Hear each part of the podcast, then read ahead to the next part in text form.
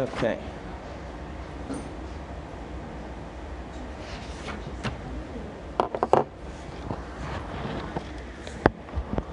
So, having these long interruptions really does a lot for the flow of uh, the learning, right? So, what is the last thing that you remember that we studied in Tanya? Or you expect me to do all the work? Um, that God is no.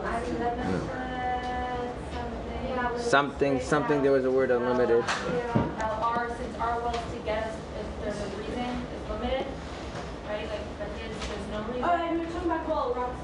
Right? Right. So we spoke about how, right? We spoke about how um, the Hashem's will is one with Him, right? And that even though Hashem is unlimited, infinite, whatever the words you like to use, Ein Sof, that does not create a barrier to us being connected to Him. On the contrary, right? That the fact that He is infinite, right? That greatness allows Him to humble Himself, to bring Himself to into a form that we can connect to, and that form would be the thing that we know as Torah and mitzvahs, right? The doing of mitzvahs, the study of Torah, right? The actual letters of the written Torah, etc., etc. That all of that is Hashem humbling himself, but that humility is actually due to his greatness. Remember that idea? Okay. Okay. So now we're going to learn. Um, Would it make sense that our last class is the 5th of January? maybe We first into quarantine on January 11th. That was when we found out about that would make some sense. That Wednesday before. January, February? No, January. We had Bible class before we all got to We did have uh, some, yeah. Okay, so we are on, in my book, it's page 15, on the right hand column at the top of the page.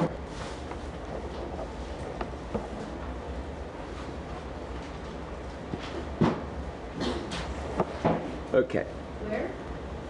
Top of the page, therefore. In ours, it's page 16 at the very bottom of the left column. Really? Um, Okay. You don't even have the same. Therefore, has the Torah been? Yes, therefore has the Torah been. It's the bottom? 16 Yeah, it's the very Right. left column. See what happens when you use the old print?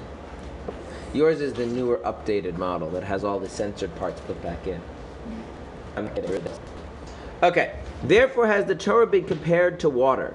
For just as water descends from a higher to a lower level, so has the Torah descended from its place of glory, which is His blessed will and wisdom. For He, the Torah, and the Holy One, blessed be He, are one and the same. And just as no thought can grasp Him at all, or and no thought grasp Him, thence that's a word.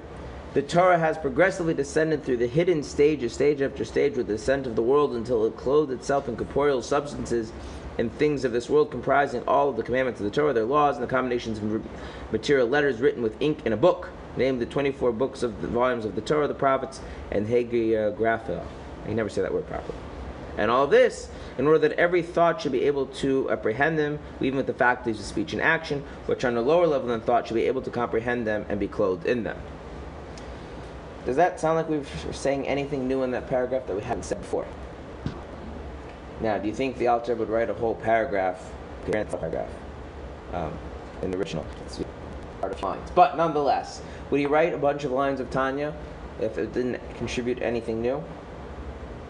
No. Okay. So I'm going to give you a few moments, and you're going to do some hard work, and you're going to try and identify: are there any ideas, concepts, or anything in this paragraph that was not in the previous paragraph? So you're going to have to read the paragraph and read the new paragraph. I want to give everyone a few minutes. Read the old paragraph, read the new paragraph, and see is there any new ideas, even if you don't understand what they mean, but you see him make reference to anything that he didn't make reference to previously. Maybe my old paragraph. Well, the old paragraph started on the previous page. Now these garments. And the next paragraph starts therefore has, right? So what is in the therefore has paragraph that was not in the now these garments paragraph? Yes. Reading comprehension, it's a skill you're required to have in the modern world. Okay, I, I, it could be worse. I can make you do it in the original Hebrew if you want. No, no, no. No, no, we don't do no, that. we don't have to do that. Yeah. Okay, thank you.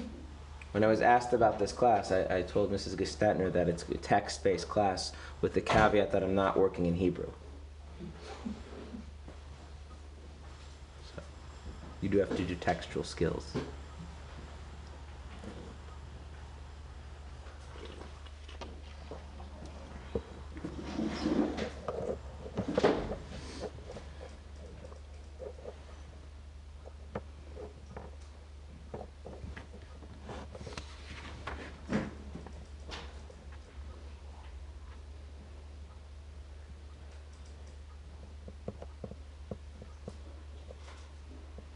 Doesn't speak about water. Water, good, good, good. Also descending.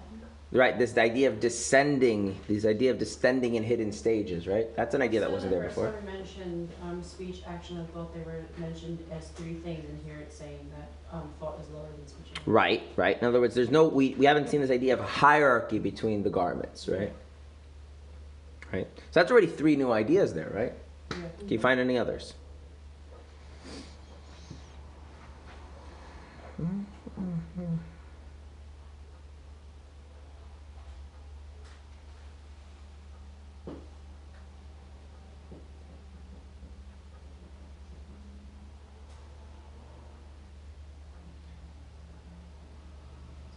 It's mentioning that, um, when it was talking about going through the hidden stages, stages, it, it mentions almost all the commandments, but doesn't say all. Which before it seemed more like it was saying all of them.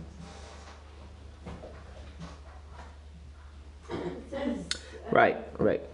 The 24 volumes of the Torah, prophets and Sadducees, the letters of the Torah. The, maybe Right. I mean that that, that that that I want to differentiate between ideas and and there's nuances in wording. There are definitely changes in the wording, right? And as we could learn the Tanya in a very um, rigorous way, where every slight change in wording signifies something important, and it does. Here it mentions the 24 the, the 24 books of the Tanakh, and previously just mentioned the Tanakh more generally. That's true, right? Um, previously, it mentioned the midrashim. Here, it doesn't mention. There are differences, but the idea seems to be the same idea. So I'm not going to count that. Um, but yeah, so I, I, so far I've heard four ideas. Right, the comparison of the Torah to water is a new idea. Right, the idea of this descending of the Torah was not really discussed. Right, the idea of descending through hidden stages. What does that mean? Um, the idea that some of the Torah is clothed in corporeal things, right? That's that that, that the, the difference between some and all is a is a fundamental distinction, right? And also the idea that we and the fourth was that we have this hierarchy of that thought is superior to action and speech, right? Yeah. In paragraph before, it says how the neshama, ruach, and nefesh are should be able to comprehend these but in the next paragraph he says how Hashem cannot be apprehended at all. Yeah, but that he said also, right? In other words, the idea is that that when we talk about Hashem as he is outside of the Torah, beyond the Torah, whatever that might be, then he's not comprehensible. But in as much as he's in the Torah, he is comprehensible. That that was that, that that's in general the same theme we see in both paragraphs. Like that we couldn't connect to Hashem without the Torah, we can connect to Hashem with the Torah. Okay. So I think we'll, I think that's four is good enough. Let's take those one at a time. We'll see how far we get. So the first one is the comparison of the Torah to water. Now,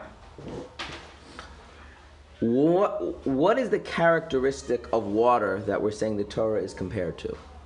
I mean, water purifies, right? Is that the reason why we're comparing the Torah to water? What the Torah also purifies? No, no. So what is it?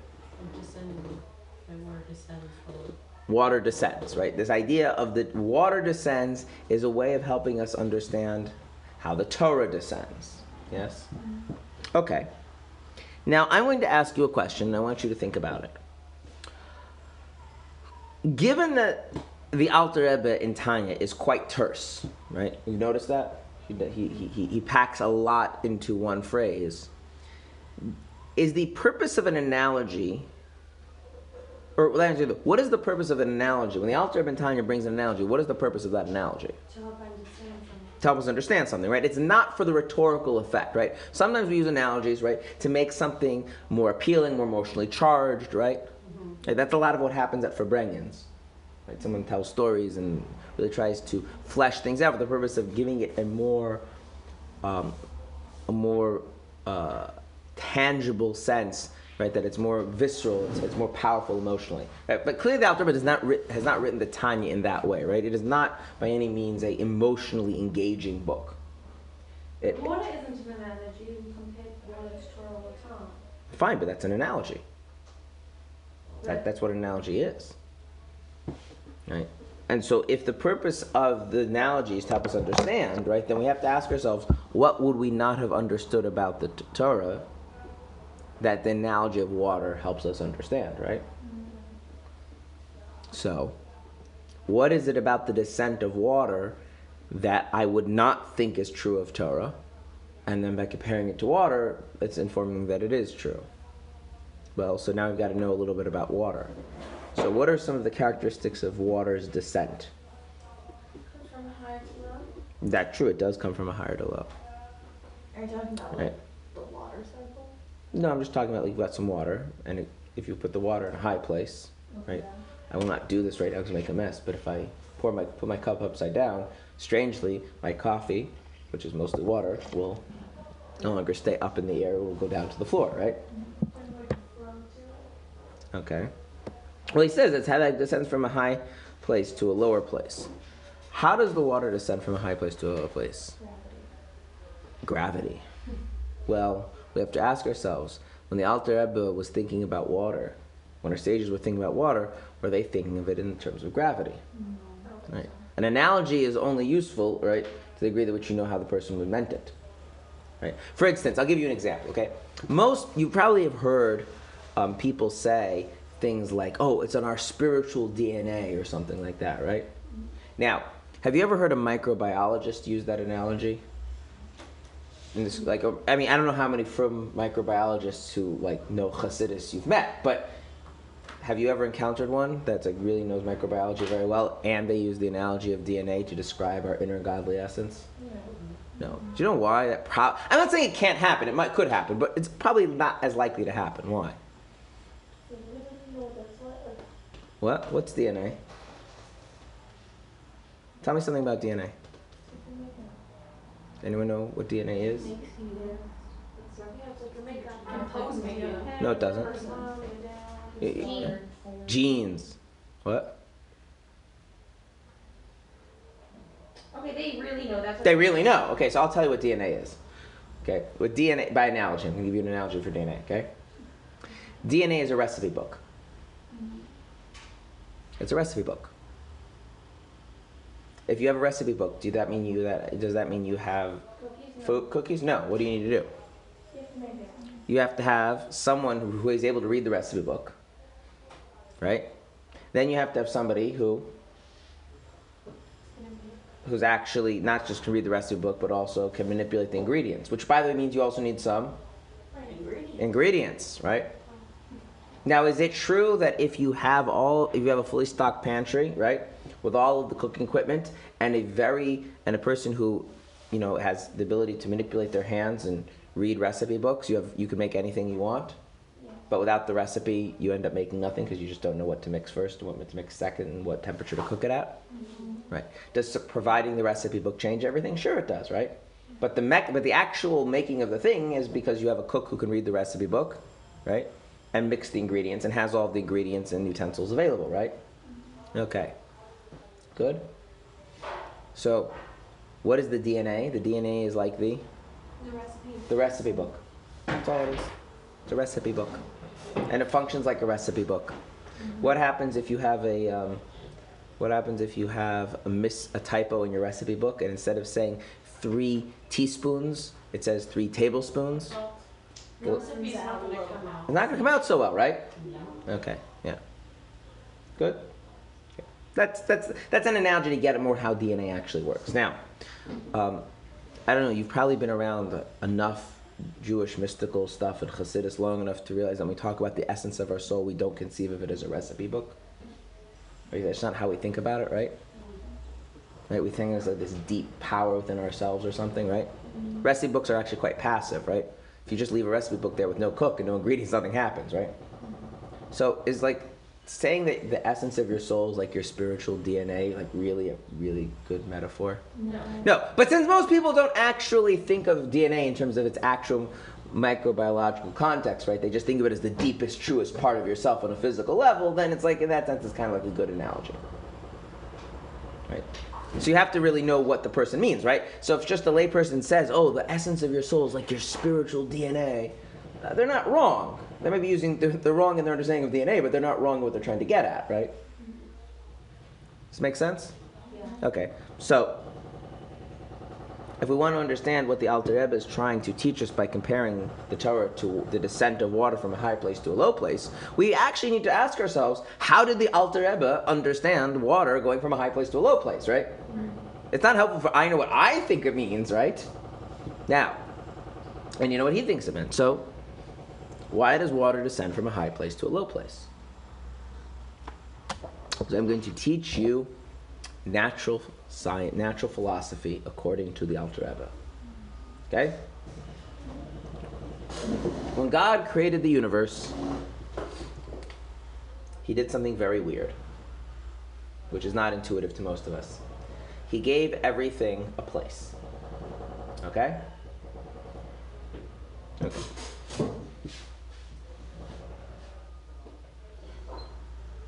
In the center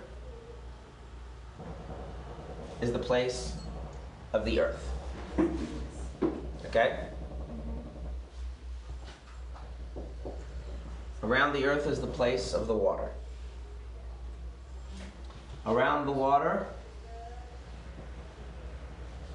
is the place of the air. And around the air is the place of the fire. How crazy is that? What? So crazy. Okay, now. So far, so good? Okay. So we have fire, air, water. So the air is between the water and the fire? That's right. Okay, now what this means is everything has a place. Okay? Everything has a place. Mm-hmm. Okay, so now, which direction does water naturally move? The answer is water doesn't naturally move in any direction because water is just there, right? But what happens, right? Which, right? They're all just there. However, if you have, say, a little bit of water over here, my diagram is not big enough. I apologize. You have to trust me. That represents some water. If there's some water over here, where is it going to go? Down. It's going to return to its right natural place. Conversely, if we have some fire over here, that represents some fire. Where's that going to go? Oh. That's going to be important, by the way, later on in time, where he's going to use the analogy of fire. Okay? So, why is water go down is for the same reason that fire goes up, which is what? Everything's nature is to return to its Place. So, original place. Everything has a designated place, and it is and has a, a, a, a tendency to be in that place. So if it's in the place, it doesn't move. If it's not in that place, it will move back to that place. Good? Yes. Where does this come from? Where does this come from? Like the, the, the This particular diagram? I mean, like I'm not sure what you're asking. the earth, the water, the air, the fire, like in those orders. Then you came from God. I mean, I mean, like, the, like. Where did the Rebbe discover this from? Yeah. Okay, so this is a this is a very ancient idea, which according to Jewish tradition is actually also the way God actually did things. So the Ramban in his commentary on um, Bereshis, he says it's quite outright. Many Torah commentators say. You'll also find it in um, a, a, the, the similar idea in certain but not all Greek thinkers. The most famous one happens to be Aristotle, and so this actually because the Aristotle became quite popular um, until the advent of. Actually, if you want to know the interesting history of this, is um, there that um, there was a, a Jew named the Rambam. You might have heard of the Rambam. And um, there was another Jew who really didn't like the Rambam's take on Judaism named Rabbi Chasdai. And so Rabbi Chasdai decided to attack the Rambam. And in attacking the Rambam, decided to attack everything in the Rambam's worldview, which includes even like their fundamental understanding of the physical universe. And so Rabbi Chasdai had some really radical notions, like the idea of empty space and stuff like that. And his ideas ended up filtering into the world, and that's where we know a lot of modern science comes from. But we're not going to worry about that. From Cha- Chazal to Chapter? If you go, if you go through the Really? it, it seems like some of the more modern thinkers were familiar with him because his criticisms on some of these ideas. I don't want to get into it right now. Okay, but the Alter Rebbe I mean, clearly subscribes to this idea. It's brought in. It's in the Zohar. It's in a lot of places. Okay, right. Okay. Um, by the way, just to flesh this out, by the way, so does fire naturally move? And the answer is no. It just has a natural place. Right? Think of it as a, don't think of it, think of it as a natural place, which is the which is then viewed as its source. Because if it's not in its place, it tries to revert back to its. Source. Right. Yeah. Why am I telling you that it's source as opposed? To why am I telling you place as opposed to source? Because it's not really Source where. for the tire. I- I- because because because a lot of us tend to think of source as very like mystical, whatever. Just think of it like the thing naturally belongs there. Like like when you're done, whatever you need to do, you go back where? To your, where you To your come from. Right, where you come from. That's the idea. Okay, good. Um, by the way, then you have something called the moon. And the moon actually does naturally move. It what, does it? It does. The only thing in the whole thing that moves. It moves. It moves this way. Then you got the sun and the planets, and they actually all move. They actually na- they naturally move. And the difference between naturally moving versus not naturally moving And is the Earth, that whole situation. yeah, so the the sun the, or moon they naturally move, and they just they keep moving around in circles. But then isn't there something between like fire and the sun? moon, moon, No, I'm sun. saying like, isn't sun fire or something? no, no, no, don't worry about it. Okay, Right the world stones in its place. Not according to the Alter Rebbe. Oh, okay. No. It stays in the same place. Yeah. Okay. So the thing is like this: you've got like two categories of things. Okay. You've got things that naturally move. Things that naturally move move forever, so they move in circles. Because if you move in a straight line, like you have to stop moving. Mm-hmm. And things that don't naturally move, they just belong somewhere. And so when they're not where they belong, they go back to where they belong, unless something stops them. Mm-hmm. Good. You have a third category, which is like people and animals, where we move based on volition. That's a third category of things. So things that naturally move, right? Sun, moon, stars. Things that don't naturally move, they just belong somewhere. Water, fire, whatever. And so they'll only move back to their place if taken out of their place. And then there are things that move based on volition because they're trying to go somewhere and get away from something. The four elements of the world come from this. This is what the four elements are. So I understand. Yeah. That's why they're like this. hmm Yeah. Um, Okay. So now, Oh wait, so I have a question, so then, sorry, next two, but then on Earth, water doesn't flow down, it flows up. that's right. That's right. Oh, okay. In other words, what is the place of the water? As close as possible to. Where it belongs. Right. To what is the place? No, let us think. What is the place of the water? It is as close Earth, to the earth as is possible. right? That's right. But And- saying, so why are we bringing that as descending? In our reality, technically, to this, should be going up. What? Water. Why is water going up? Because if up? water is found on Earth, the water is around the Earth. It is. Meaning you placed the water in the air, so it was going down. Yeah. But if you pa- place now water inside the Earth circle, where's it What- going? It's not going anywhere. It's just right there. It's- I'm not sure. I'm put it in not, the Earth, I'm not sure either, guys. That's if you put it in the Earth circle. this is the earth. Yeah.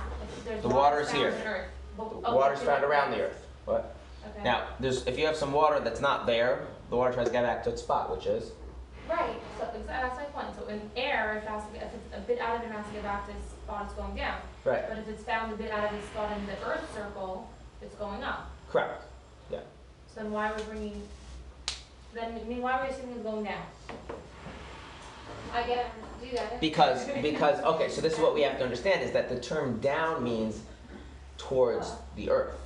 It, it's implying that it's returning. No, no, no, no, no, no. In other words, the notion of down and up has to be understood like this. Yeah. Okay.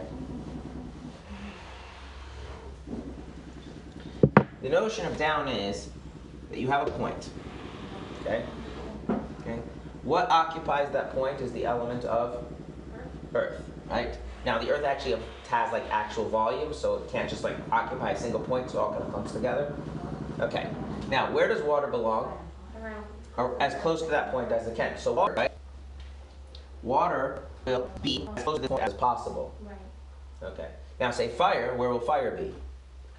As far away from this point as possible, right? So if I have some fire over here and some water over here and some water over here and some fire over here, what's going to happen is that this water is going this way, this water is going this way, this fire is going that way, and that fire is going that way.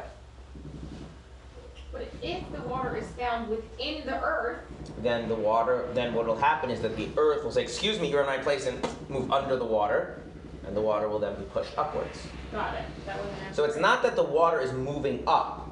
It's more like the, the earth is, and think about it, like if you drop a rock in, in the water, right, what happens, the water, and the water's kind of pushed up because the, the rock is getting in its way. Good? Yeah. Okay. So that means, where does the water belong?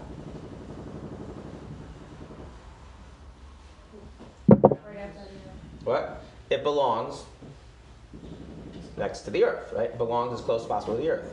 Okay. Now, so the idea is that if I were to ask the Alter Rebbe, why does the water go down? And the answer is the water is returning to the place that it belongs, right? So the question is never really why the water goes down. The question is what's keeping the water up, right? The Wh- wh- air. wh- wh- well, I mean, the air doesn't do a very good job, right? Which is why we need cups. Water, where, according to the Alter Rebbe, Oh, okay. belongs where? Right. Down. And and God created the world in such a way that things return to the place where they belong, right? So is it ever a question why water is down or why the water is going down? That's never an interesting question, No. right? We just use it. We and, and the word we use for that is the way of things, and there is right. That is the fundamental way of things, and that therefore that that's not something that is explained. It's just that's the way it is. We use the word nature. So it is the nature of water to be in this place, and it is the nature of water to return to that place. So then the only interesting question is, whenever I find water not there, is like, why isn't the water there, right? That's always going to be the interesting question. Okay. So what what I want you to understand is we always have to ask ourselves what is the thing that needs to be explained? Okay? So now here we have a problem. Okay? And uh, if I draw this on the board, hopefully it'll be a little bit clearer. So we have we have water. That's the analogy, and we're comparing the water to what? The Torah, right? Okay? And then we have this notion above and below, right?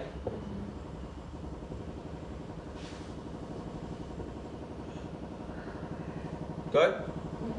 Okay. Now, what does it mean that the now we said the Torah and Hashem are one, right?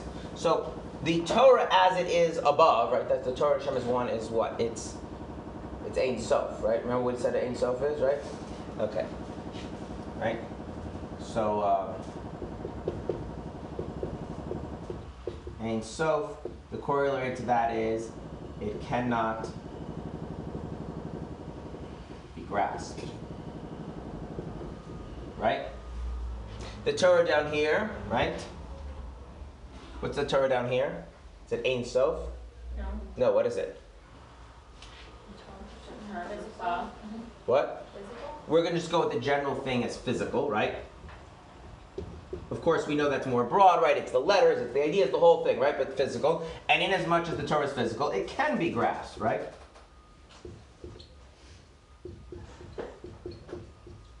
Good? Mm-hmm. Okay? Now, which one needs to be explained? The Torah being Ein Sof or the Torah being physical? Given that the Torah and Hashem are one, right? Torah equals Hashem. So the Torah being Ein Sof, is that the thing that needs to be explained, or how the Torah is physical? That's the thing that needs to be explained. Right? Right? So this is the thing that needs explanation, right? I'll use a different color marker. Right? The green thing, that's the thing we need to explain, right? Now let's go to water. What is it, why is, when water is below, what does that mean? The water is where it Supposed to be. Right, it's where it belongs.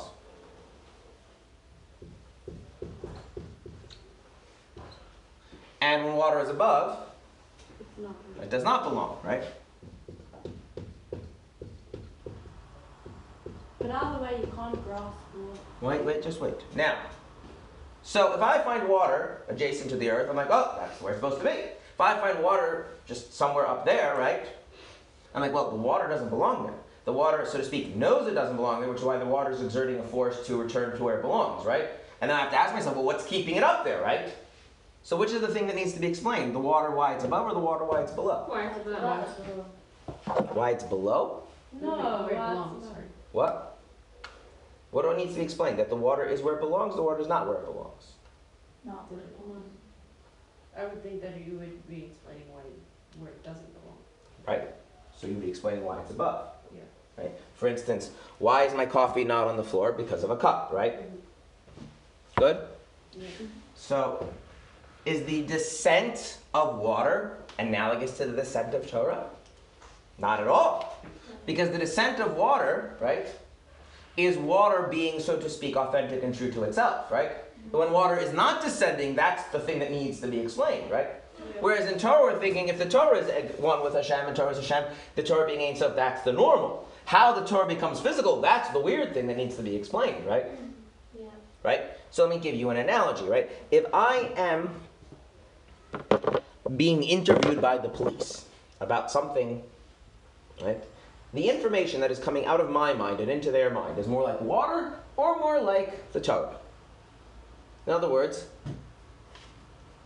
do people just randomly just go up to people, to the police, and just start spilling private secrets of their life? No. Or do they have to be cajoled into doing that? You can go doing it. So is it more like that it's naturally up there in their minds, and then something has to kind of coerce it down into the mind of the listener, the mind of the police? Is Do do you understand why I'm drawing that parallel? Mm-hmm. Okay. Technically that doesn't belong. Right. And on the other hand, right, are there things that, like, if you're keeping them to yourself, it takes a lot of effort? Let me an example of, right? Like, if you accomplish something amazing, right, and you keep it to yourself and don't let your friends know, there's probably some act of will involved because you're naturally inclined to do what? Tell them. Tell them, right? So it's more like water, right? Mhm. You see, there's a huge difference between these two notions of descending? Yeah. Okay, right? Oh, wait, so we're saying the Torah doesn't want to descend? No. Comes along the Alter and says that the Torah is actually what? Water. Like water. In which case, where is the where is the where is the Torah supposed to be? Where does the Torah belong? Physical? In the No, physical world. here. And so, if the Torah isn't physical, you've got to figure out why. Where the aim scientific, like why? Why it's That- not physical. Crazy. That is crazy. That's a radical idea. What the Alter is saying is, the Alter is saying is, where does the Torah actually belong? Here. Here. So is it like Hashem did this amazing acrobatic feat to bring the Torah down to us? No. Or the Torah really belongs here all along? It belongs here all along. And the fact that it starts off not that way is weird, needs to be explained. That's the weirdest thing you could say. I know. Yeah, so. There you go, right? So the Alter I is saying, it was supposed to be originated here, but it really was, I don't know. so we have to explain this, right? Saying the Torah descends, means our natural intuition is the Torah does not descend like water at all, is it? Right? Our natural intuition is that the Torah descends kind of like a person takes something and throwing it down. You it back to me, right? Where that descent is not because it belongs down. I actually forced it down, right?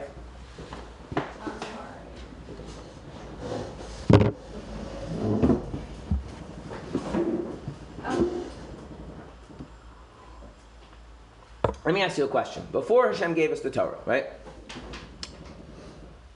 So, before Hashem gave us the Torah, this idea that Hashem could be accessed through the mitzvahs, through the letters, right? All of that stuff didn't exist, right? The, the way the Medrash puts it is that there was once a king, and the king made a rule is that the people of one area are not allowed to travel to the other area, and vice versa, right? It's like people from Syria can't go to Rome, people from Rome can't go to Syria. And then what happened? He removed the decree, and then people could roam could travel to Syria, people from Syria could travel to Rome. Okay. Now, if if that's the analogy that the Medrash is using for the giving of the Torah, what does that sound like? That originally, before the king makes the decree, people are going to travel freely, right? And then the king has to stop it. And then the then the giving of the Torah is like the rescinding of the decree. So where does the Torah really belong? And then something happens that keeps the Torah up here instead. And then Hashem takes that away in the giving the Torah, and then voila, it's back where it's supposed to be. I have a question. Which is very counterintuitive, right? That's not how we would think about it. When that would explain, like, what, right? That's how water works. To understand what's happening with the Torah, then that's a new idea. We haven't encountered this yet. Yes. We said that Tyre and Hashem is one. Mm-hmm. So that means God really started out here. Mm-hmm. Except Hashem made the earth. And So he started out really poor.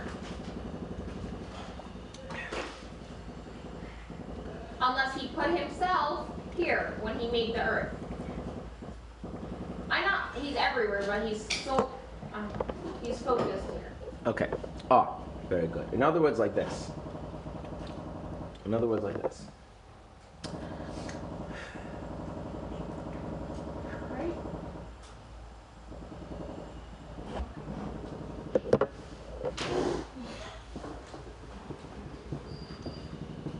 Is Hashem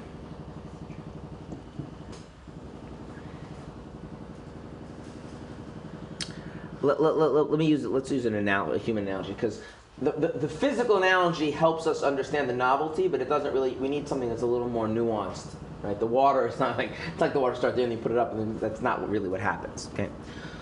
Um,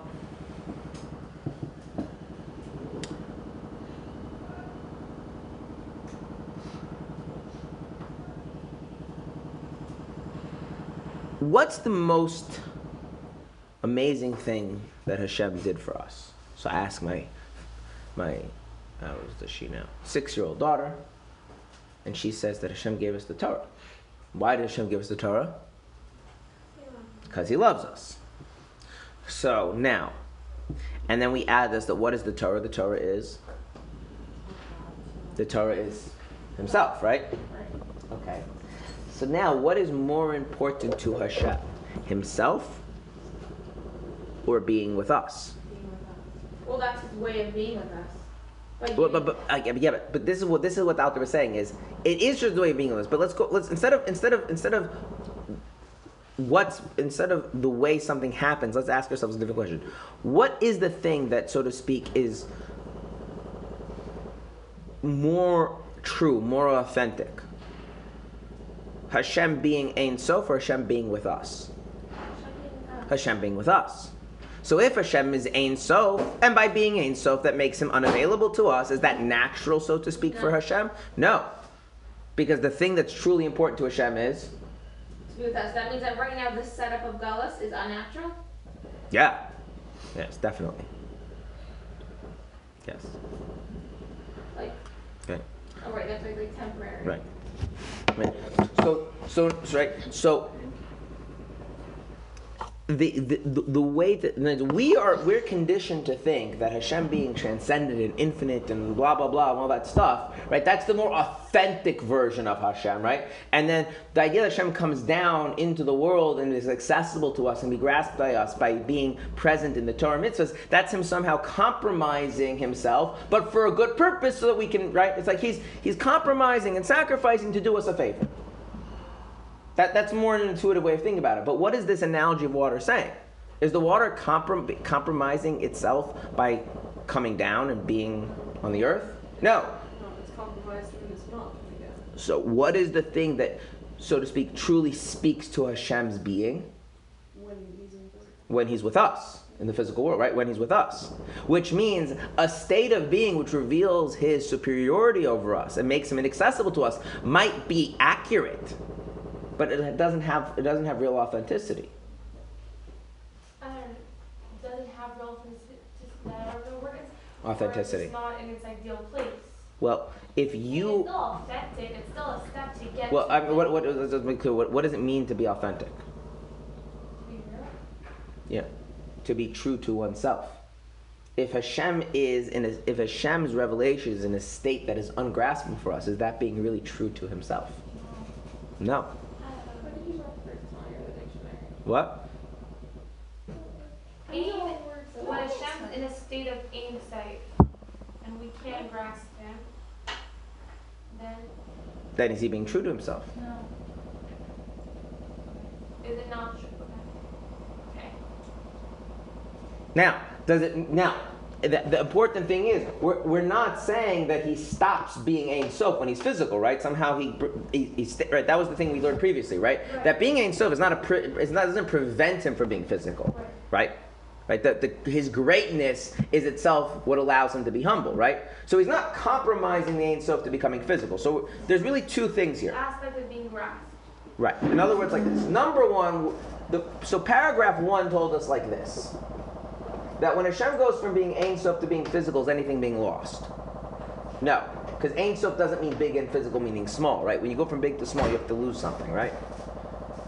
But now the second paragraph is saying something different. Not only is nothing being lost, but in a certain sense, something is being gained. Because when the Ein Sof is not graspable, the Ein Sof isn't in the state that it really belongs in.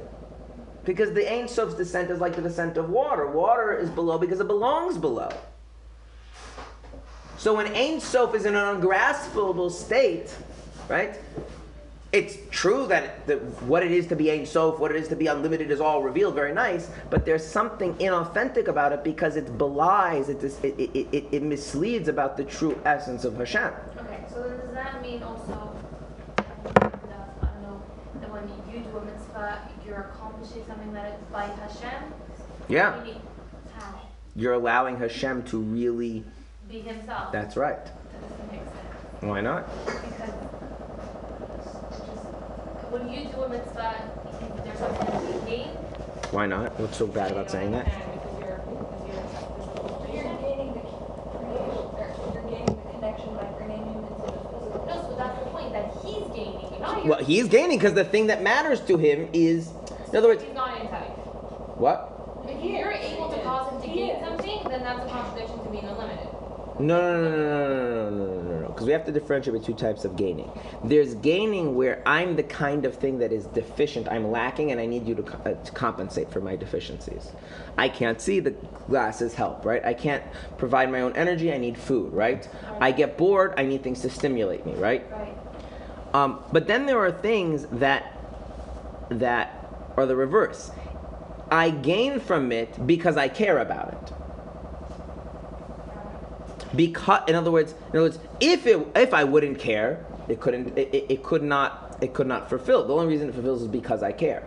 Like if I don't want to eat, at the end of the day, I'm still going to suffer from not eating, whether I care or not. But then there are things that if I don't care, they, they have no reality to me. They only are fulfilling in as much as I care about them. So if if at his core, at his essence, right, Hashem senses that he belongs with us, then when his revelation is in a state that doesn't allow us to be with him, he's so to speak losing out. And when he's in a state that he we can be with him, then he's so to speak gaining, right? But it's not in the way like right, it, In other words, the root of this is will and desire rather than dependency or deficiency. Going back to our discussion about ratzon versus want. So yeah, so in other words, it's not that he's so two things. Not only is he not just doing us a favor by making bring the bring the Ein Sof down into the physical. Uh, it's more than that. He's so to speak, if you had to use these words, doing himself a favor. But that just tells us how much the Torah really belongs with us. How much, right? And now think about this by the in the context of relationship, right? If, if I if I go out of my way for you, does that feel validating or not? Yeah. Well, it depends.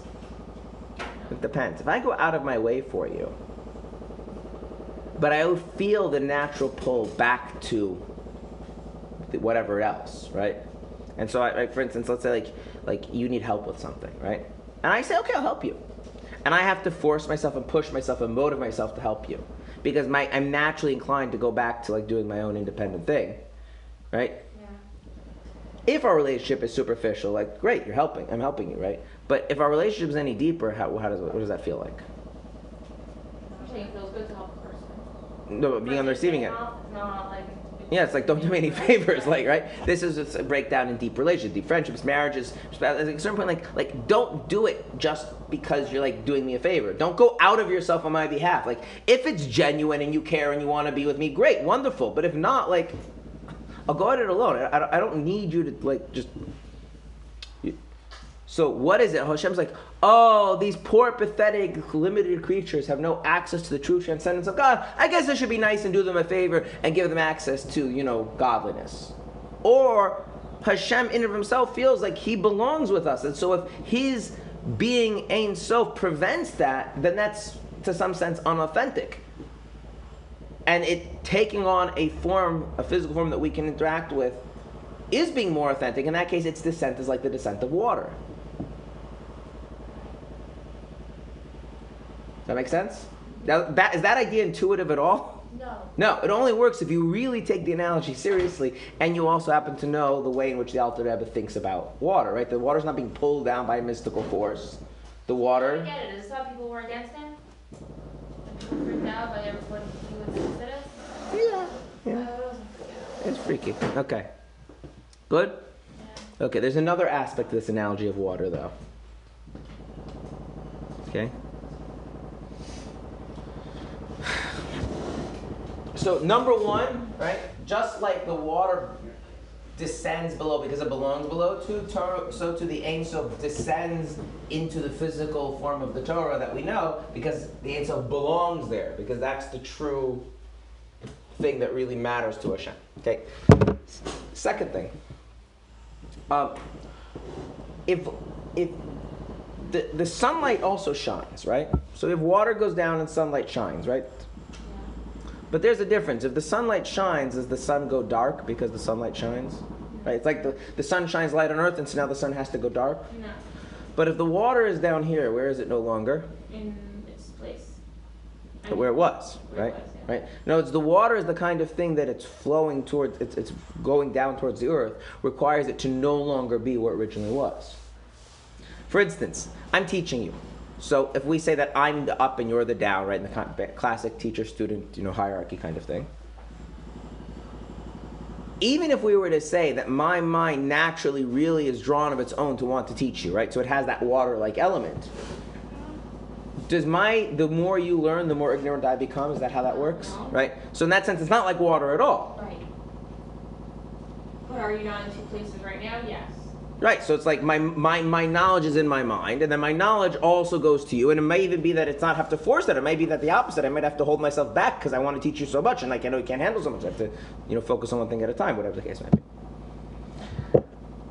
But the torah is not like that the torah really is if the torah comes down it's no longer above.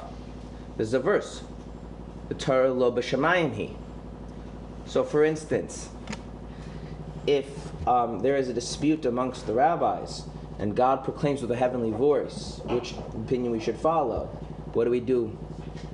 Do we listen to the heavenly voice? No. Why not? Well, let's put the context here because the Torah's descent is like water. And if the Torah's descent is like water, once water is below, it's no longer above. It's no longer above, or it's no. It's no longer I'm saying, above. what do you mean by above? Like they Torah Eden. Ah, so we have to understand that the, that there is an element of the Torah which is right. In other words, there's some. In other words, there's something about the Torah which once it comes down here, it is no longer above. Now, what does that mean? So let's use an analogy. Okay. Um, recently, the president of the United States. Um, became the president of the United States, right? That happened recently? Okay. Does that make sense that the president of the United States became the president of the United States? That sounds a little bit weird, right? Like, he, how did he become the? How did he become the president of the United States? Principal recently became principal. Who's? Like the dean of the school. Right, there, but there's something weird about that. Why? Because if they became that, then what were they before? Not that. They weren't that, right? Yeah. Okay, they weren't that, right? So you really think like like this person, right? In this case, happens to be his name is Joe Biden, became president of the United States, right? So you can say the president of the United States became president of the United States, but but it, it's grammatically correct. Everyone knows what you mean. But he wasn't like he was the president of the United States and then underwent the process of becoming the president of the United States. That doesn't make any sense, right? We're calling him president of the United States because he's now become that, but the process moved from one to the other. So what really happens there? Okay, so the there's the thing, and I'm just we're going to use this as an analogy. There's this thing called the Constitution of the United States of America. You've heard of it, yes? Yeah. Okay, and that Constitution um, outlines the powers of government. Okay? And there are powers that are invested into the president. Okay? If Joe Biden has those powers, Donald Trump, by definition, doesn't.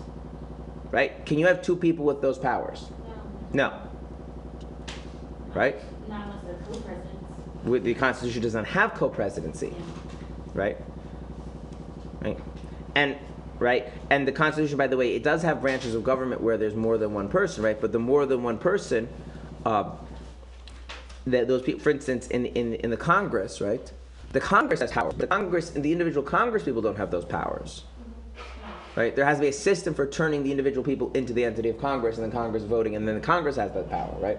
Okay, right. So there's this notion of government powers, and the thing is, and, and logically speaking, by definition, if one branch of government has a power, then it doesn't exist in the other branch of power, right? And if that power is invested in one person, then by definition, someone else doesn't have that power, right? It can't work otherwise. Make sense? Okay. So, what is it that we have that no longer exists above? There's a power. What's that power? Well, they can't do it. What? We could do it. Like, I could put on tefillin and they can't. Well, you- do it. I can't grow. I think up there. No, but the Elb Care they never could, right? So that's not a good analogy of water. Um, Or pasta. a physical body. Paskin to rule, make hal- right. Who determines what is and isn't Torah? What isn't and isn't permitted? Is it heaven or is it people on earth? So that the power, what? Hashem. It was Hashem until when? Totally giving them Torah. Tomorrow? Until He gave us the Torah, and then since then, Maybe the rabbis. that's right. Has it been? Mm-hmm. Can you agree? but but they've been given like no. But it's all rabbinic law. No, that's not true. No one talks. That's not true. Some of it's rabbinical, some of it's rabbinical. But even the biblical stuff. For instance, here's a good one. Yeah? Here's a good one. Then why would we say believe? Here's a what was it? Okay, that's, a, that's an interesting question, but but the, the facts are nonetheless the facts. So, um, eating matzah on Pesach is a biblical requirement. Yes. Yes. Yeah. Okay. I don't know. You don't know? No, I do know, but I don't know like about what do you mean the It is a it is a. I'm still on the rabbi's thing. Well, I'm going to get to that. There are 613 biblical commandments. Eating matzah is one of them. Yeah. Eating matzah the first night of Pesach. Okay. When is the first night of Pesach? In a few weeks.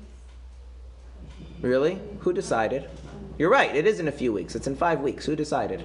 Hashem. The rabbis. Well, It will- Yeah, Maybe the calendar. The rabbis. didn't Yeah. it, like The rabbis. yeah, but the basis of all the the the laws are from Hashem. Which is biblical. If the rabbis say that five weeks from now is Rosh Chod- is Pesach, right? Yeah.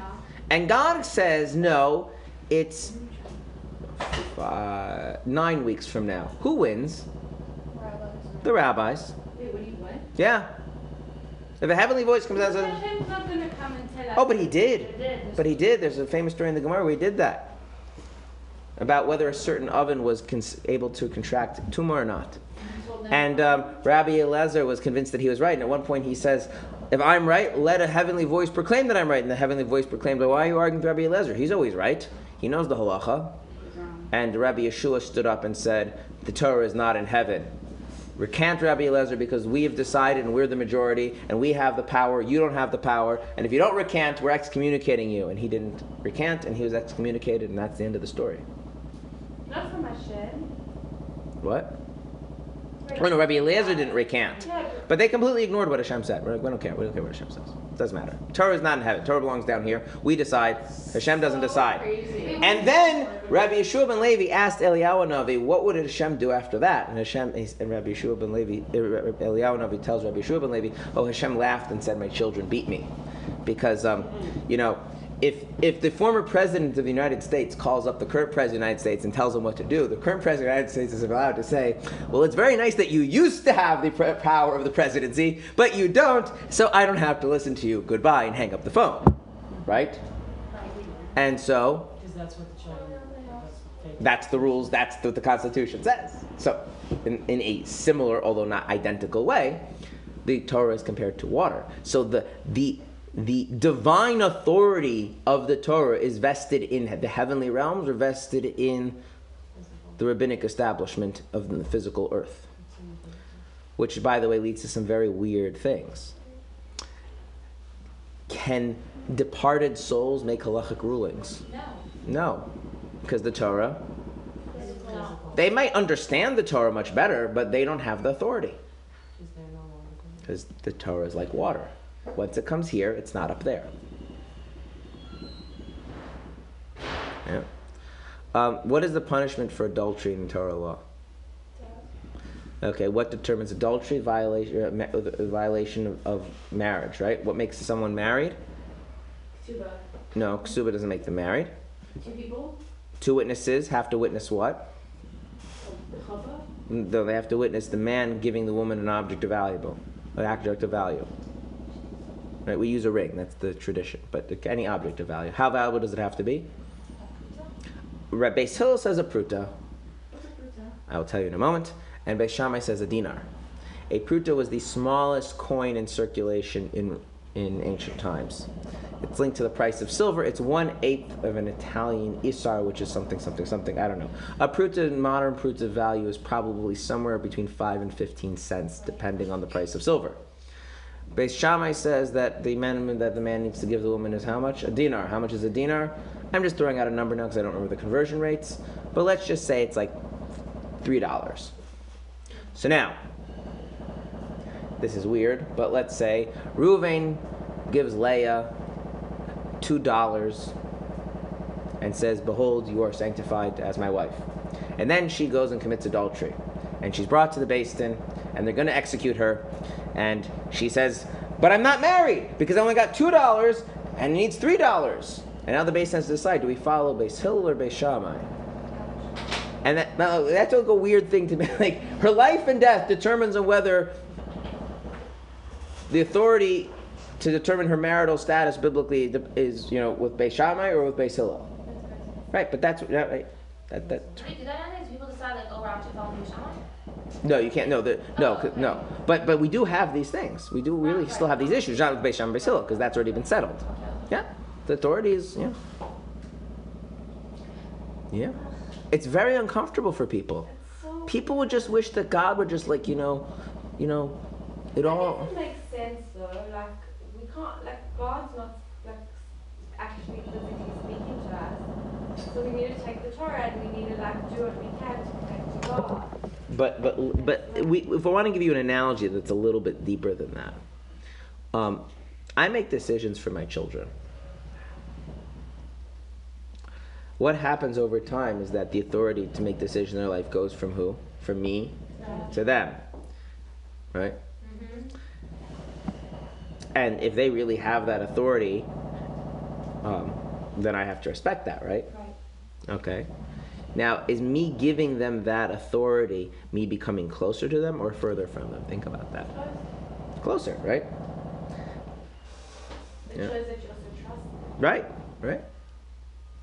Marriages break apart because people don't actually give their spouse authority over them. I don't mean authority to boss you around like a little child, right? But like, I don't know, if your spouse decides, you know, I'm gonna plan vacation, you're like, okay, you plan the vacation, and I'll go and enjoy it, right? That requires a tremendous amount of trust, right? Right? So when Hashem gives us the Torah, it's not just we're given we're given uh, uh, the, there's an aspect of being Hashem which has this this this this authority to it, that is really being given to us, and he doesn't hold on to it anymore. So we really have him in a way that he doesn't even have himself anymore. So there's these two respects in which the Torah is like water that are both counterintuitive. Number one, that the that the godliness, the Ein Sof, belongs with us, right? And number two, that our having it has this quality of ownership that it's ours and it no longer right we can't be bossed around anymore, right? So like what happens if this what happens if the rabbis rule something? That becomes the thing right? And this says like the, the angels go ask Hashem like when is Rosh Chodesh? When is Pesach? And uh, gosh like, I don't know. That's the rabbis. It's up to them to decide not to me. I don't have that power anymore. Make sense okay so the, the, the analogy of water is heightening our sense of how much the Torah actually comes down and really belongs with us okay that was the first thing, right? What was the? We had four ideas that needed explaining. Uh, the second What was the second idea? all. All right, there's actually one that we skipped, but I'll do the compromising all the commandments because um, we only have 15 minutes left, and I think this one is a little bit easier. Okay. So if we look at the text, it says that the Torah descends stage after stage with the descent of the world until it clothes itself in corporeal substances in the things of this world, comprising almost all the laws of the Torah. Okay? Um,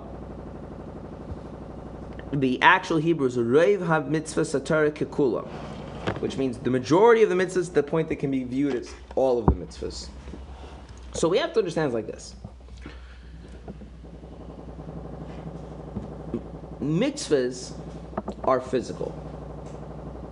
Now, what does that mean that mitzvahs are physical? So let's pick a mitzvah. Pick a mitzvah, your favorite mitzvah, any mitzvah. What? Eating matzah. So if you open a work of Chassidus and it talks about eating matzah, what does it talk about? I mean, fine, it says eating Like, matzah. what do you mean, like, What does it talk about? You have a you have a Hasidic discourse, a maamar that's going to talk about eating matzah. What are you going to? Represent? Matzah represents, right? You always get the right. And now you have a discussion about your soul and about your psyche and about spirituality. So, and you finish the maamar, you're like, wow, matzah is this amazing mitzvah. It's like internalizing faith and it's trust and it's humility and blah blah blah blah blah blah blah. And then you're like, wait a minute. That's like nice symbolism, but like, I, I mean, matzah really is just eating like this hard cracker, right? Right, So there's like this disconnect here, right? right. And you can do this with every mitzvah, right? All All of it. of them. Give me a mitzvah where you can't do that with, where you don't have that dichotomy. Davening. Davening, right? Davening is that it's not like it's not like if you learn about davening and at the end of looking down it's like, wait a minute, what does that actually have to do with the actual mitzvah of davening? Because davening is what? What is davening? Davening is praising and asking, right? It's it's right. It's pouring your heart out to God, right? It's avodah shebalev. It's serving God within your heart and within your soul, right? Mm-hmm. Okay, loving God, right? It's not like you learn about loving God. Like, wait a minute, what does that have to do with the actual mitzvah? Knowing God, fearing God, right? Are there some mitzvahs where that dichotomy doesn't exist? That dichotomy, where learning about what the mitzvah is all about doesn't have this detachment from the actual mitzvah. Right? You can learn all these amazing things about lulav and esrog, and at the end of the day, lulav and esrog just means pick up these four species and wave them around. That's all it is. Right? So most, if most, to the point that it's almost all mitzvahs have this sense that there's like the actual thing that you do, and then there's this thing, and you use this word, which really does get at how he experiences what it supposedly represents. And then there's a very small minority of mitzvahs where that isn't that way, right? Where the actual mitzvah and the way it's done is one of the, it's one and the same thing. But those mitzvahs tend to be more what the what known as chovos levavos, duties of the heart, right? The more emotional, psychological mitzvahs. But that's a minority of the mitzvahs. When you start counting the 630 mitzvahs, very few of them are like that. Right? I mean, there's tons of mitzvahs that have just to do with like how you offer sacrifices in the temple, and we can talk about what that means and represents from today to tomorrow. But it's still ultimately the mitzvah is done by like you know, taking sheep and cows and doing stuff to them and their body parts. well, killing them and then doing stuff to the body parts afterwards, right? Okay. So, So what is it? Is it that the mitzvah is this beautiful thing. that We learn about unity of Hashem and love and trust and faith and blah blah blah. And then there's this physical action which represents it. Or is the physical action itself the connection to Hashem? Right? And so the mitzvah is actually clothed into corporeal substances in things of this world, right? In a way that's true of almost all mitzvahs, but not all mitzvahs, right? right? It's not really true of love or prayer, that it really clothes itself in, in some physical thing, right? At the end of the day, the mitzvah of davening isn't a physical thing. So does that show a lacking on davening and on the mitzvah that it's not in, believed in physicality? Right, in other words, it has, has davening descended to the same degree that lulav has? No. Which still doesn't feel the same. So why do um like we you know, So other because- people in the past spend so much time davening? It's very hard. It's like you may as well instead of davening, daven for an hour and then go to mitzvahs. Do you know who asked that question? The Alter Rebbe. Well, that's ironic Yes. because we love it. The Alter Rebbe asks, So if davening hasn't descended all the way to spiritual, then you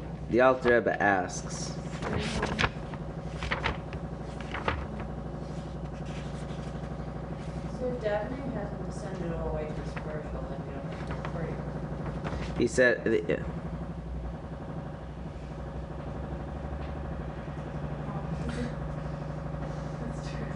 the Alter Rebbe says like this. This is in chapter 38. He says,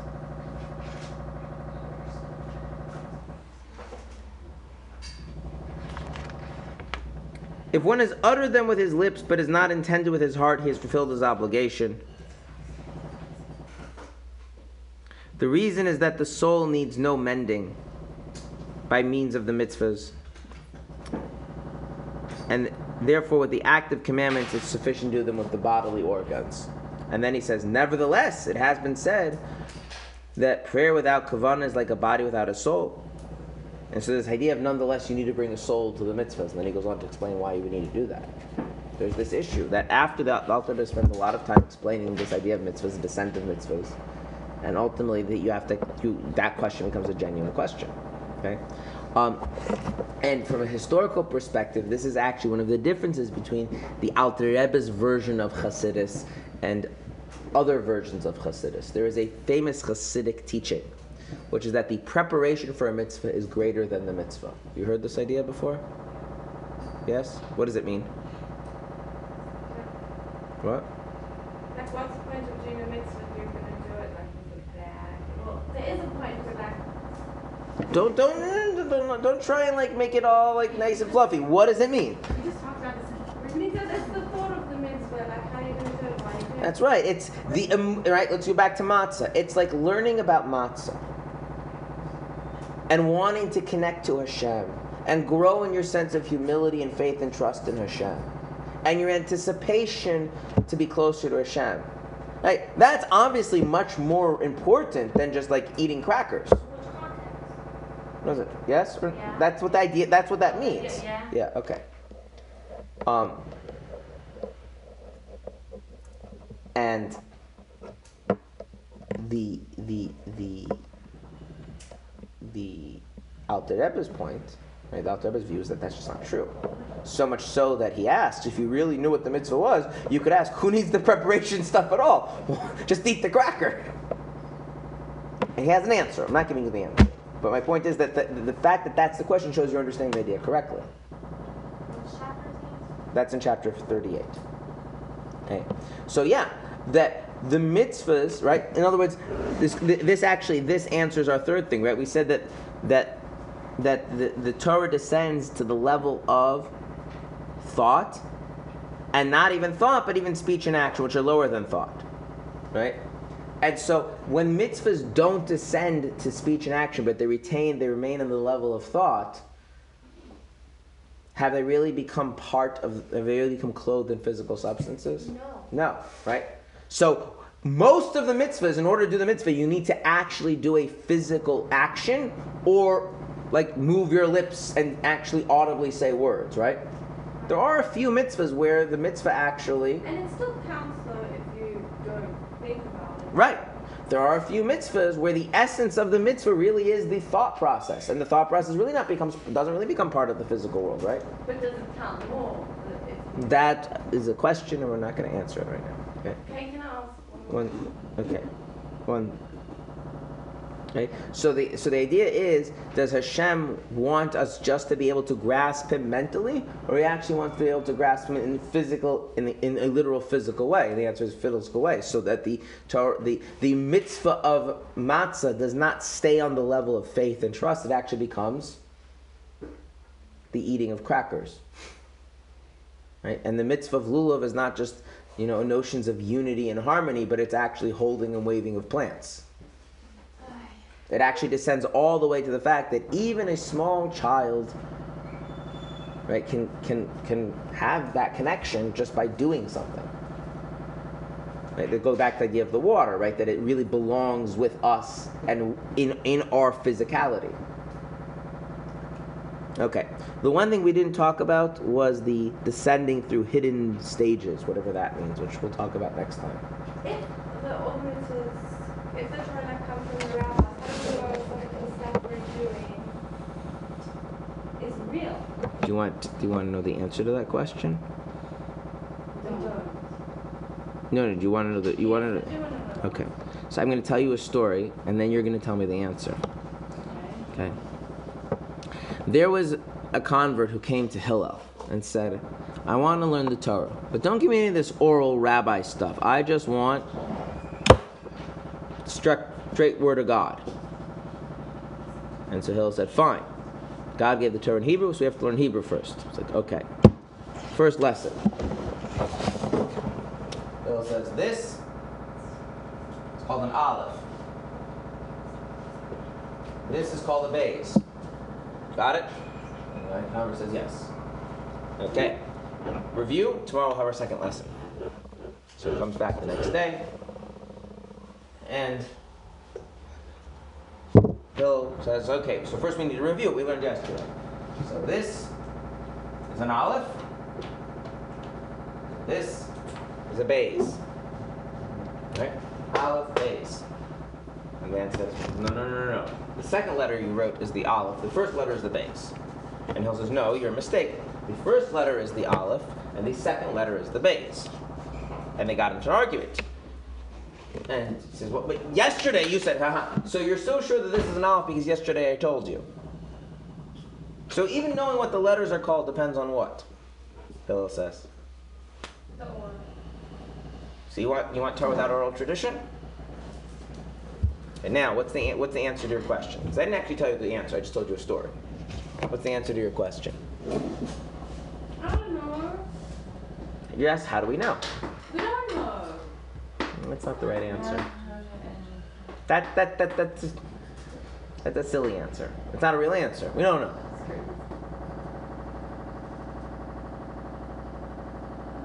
Well, we only know because of what we've now been told. And I'm very uncomfortable with the subject. That's good. We're making progress in new religious development. I'm happy.